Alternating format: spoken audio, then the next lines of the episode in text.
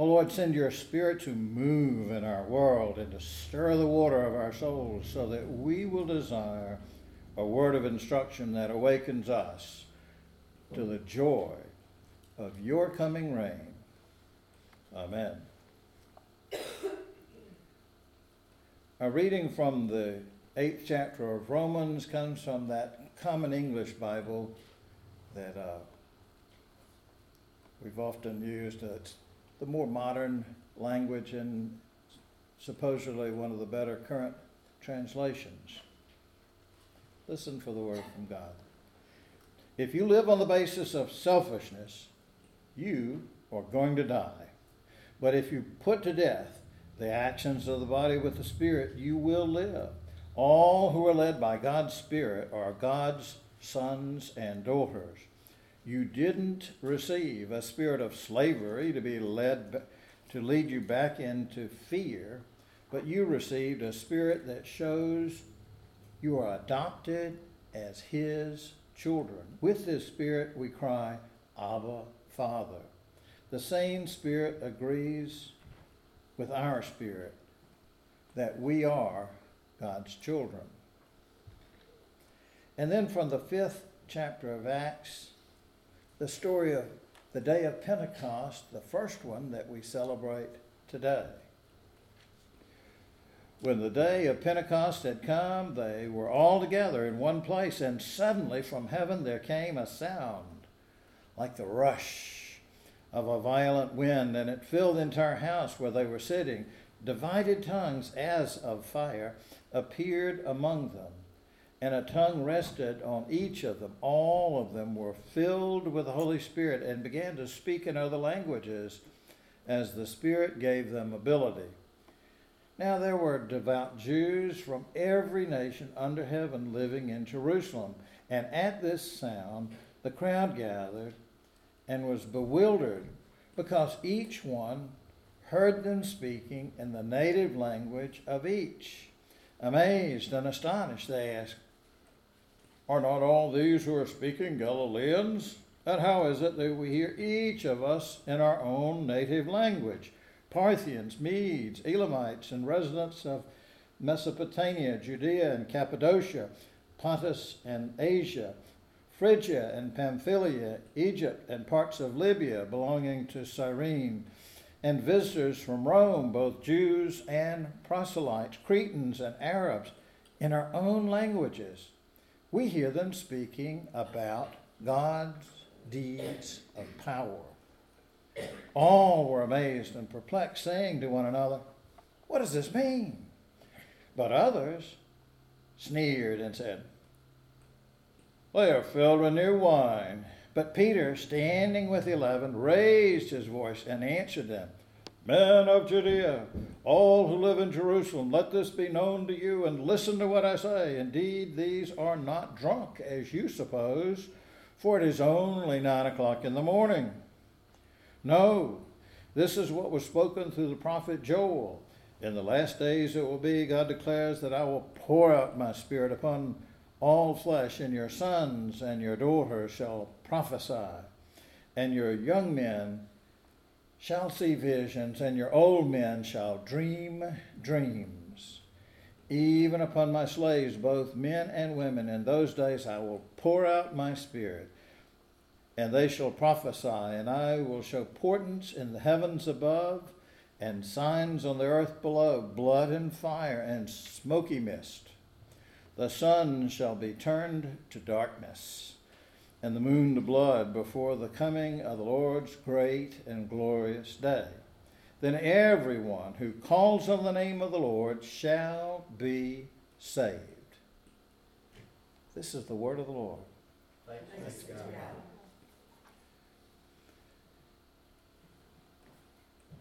Lord, may the words of my mouth and the meditations of our hearts be acceptable in your sight, our rock and our redeemer. Amen. Today, the day of Pentecost, is special in the life of the church because we do celebrate Pentecost. We just heard what happened on that remarkable day in our reading from the second chapter of Acts. The Holy Spirit came upon the people of God with a rush of wind and in tongues of flame. People spoke languages they had not known. And Peter began to preach. But let's back up some. You know how some of those TV shows and movies and books will show you something exciting and dramatic, but then they change the scene where the title says something like two weeks earlier. In 10th grade English, they had a Latin name for that. They called it in medias res, which just means in the middle of things. But let's not call it two weeks earlier. Just before Pentecost, the disciples were on a mountaintop, gazing into the sky as Jesus ascended into the clouds. Do you remember the last words Jesus said to the disciples? In that first chapter of Acts, the eighth verse, we read that he said, You will receive power when the Holy Spirit has come upon you, and you will be my witnesses in Jerusalem and in all Judea and Samaria to the ends of the earth. Don't you wonder what they were expecting? What would it mean for Holy Spirit to come upon them?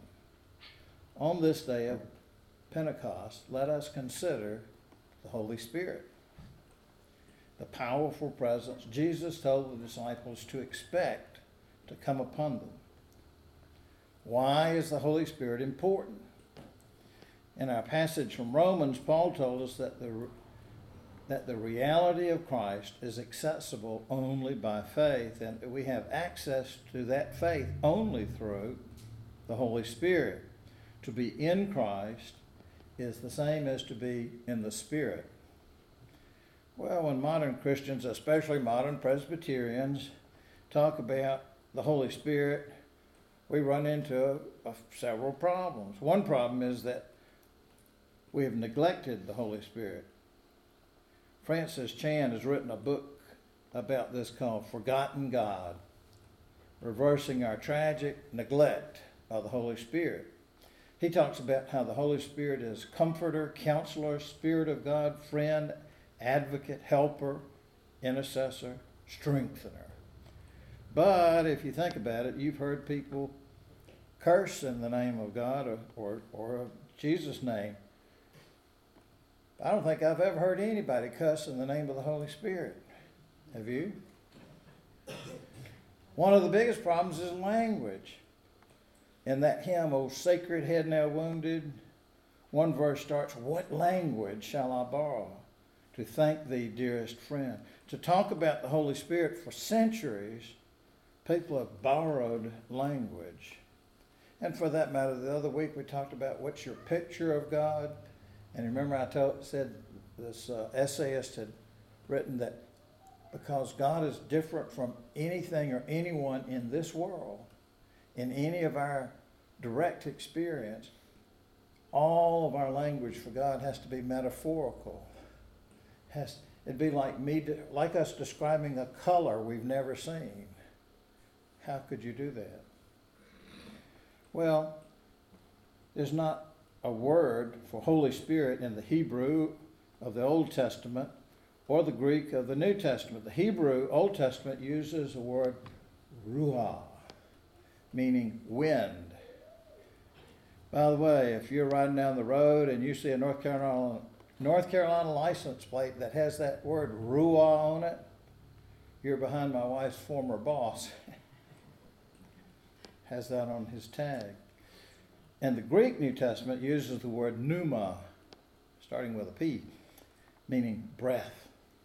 In fact, our English word spirit comes from the Latin spiritus, meaning, which also means breath. And we get all kinds of words from that, like inspired, inspiration. As Christians who believe in the triune God, we use the metaphors of Father and Son to describe and begin to describe to grasp the other aspects of God, of the Trinity. The metaphors we use to describe the Holy Spirit help us have some understanding of that aspect of God too.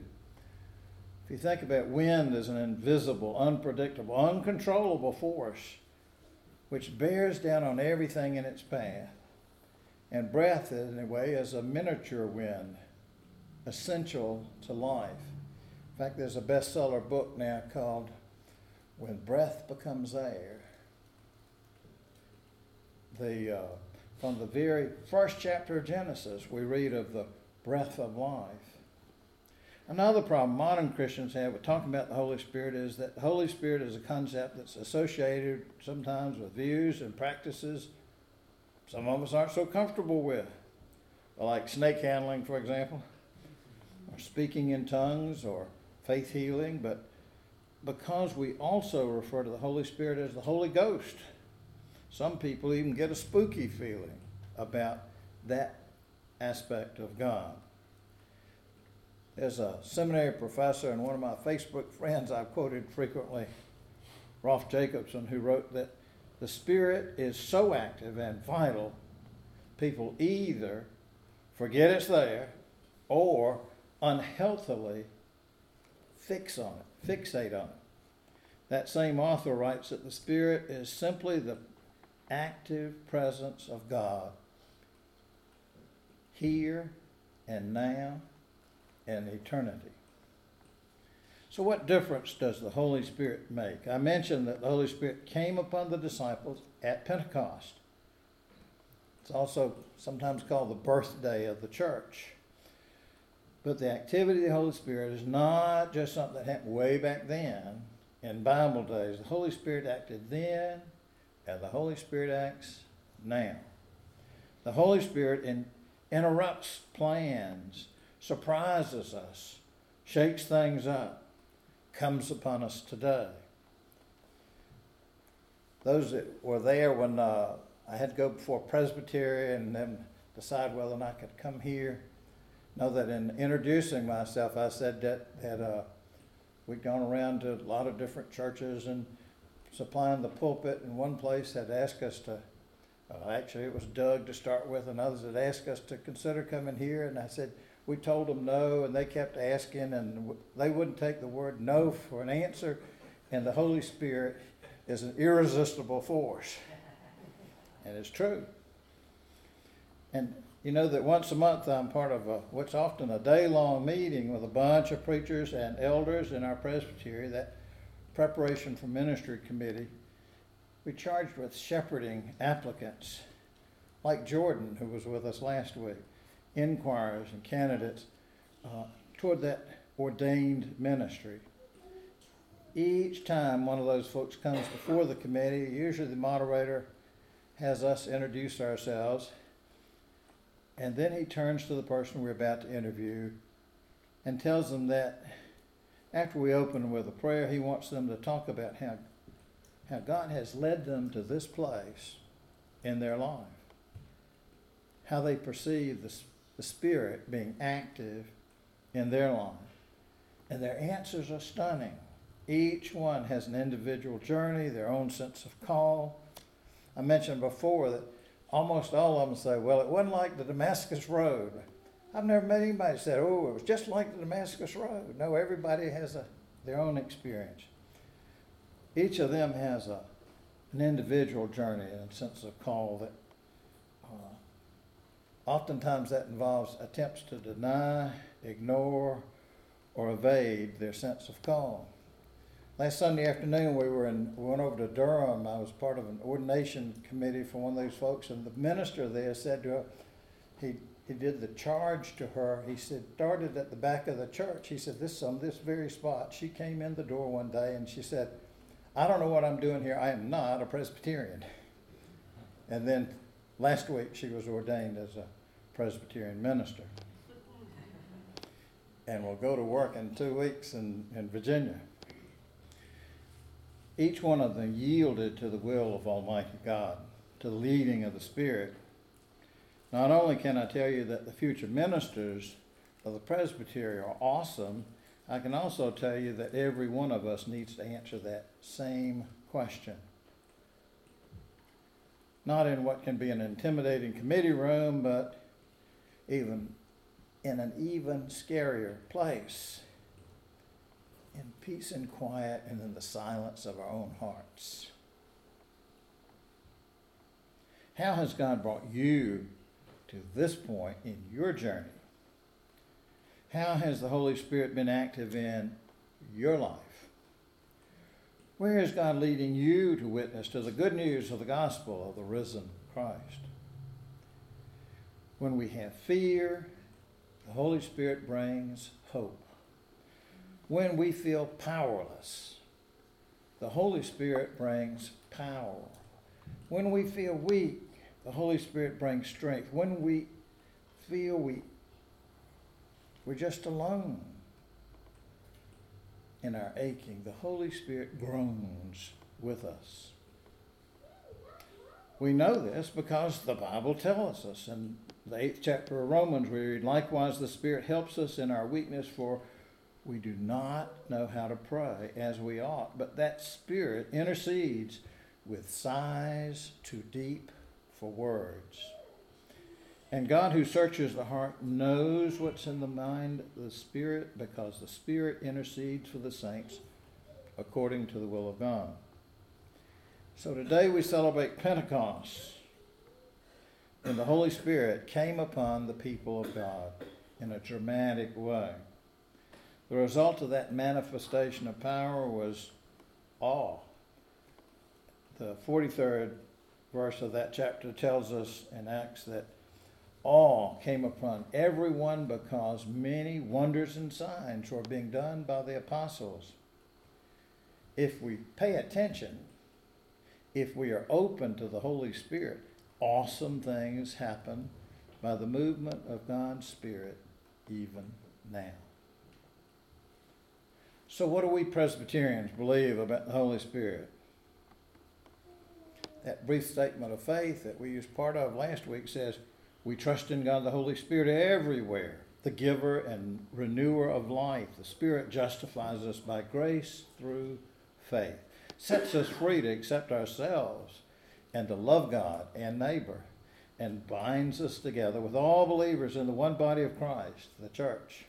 That same Spirit who inspired the prophets and the apostles rules our faith and life in Christ through Scripture, engages us through the Word proclaimed, claims us in the waters of baptism, feeds us with the bread of life and the cup of salvation, and calls women and men to all ministries of the church. In a broken and fearful world, the Spirit gives us courage to pray without ceasing, to witness among all peoples to Christ as Lord and Savior, to unmask idolatries in church and culture, to hear the voices of peoples long silenced, and to work with others for justice, freedom, and peace. In gratitude to God, empowered by the Spirit, we strive to serve Christ in our daily task and to live holy and joyful lives, even as we watch for God's new heaven and new earth, praying, Come, Lord Jesus. Amen. Go out from this place to share the good news with a world that really needs good news. Jesus Christ has come to help us and to set us free. May God the Creator, Christ the Savior, and the Holy Spirit, our advocate, guard your going out and your coming in, and be your strength and help in every time of need. Amen.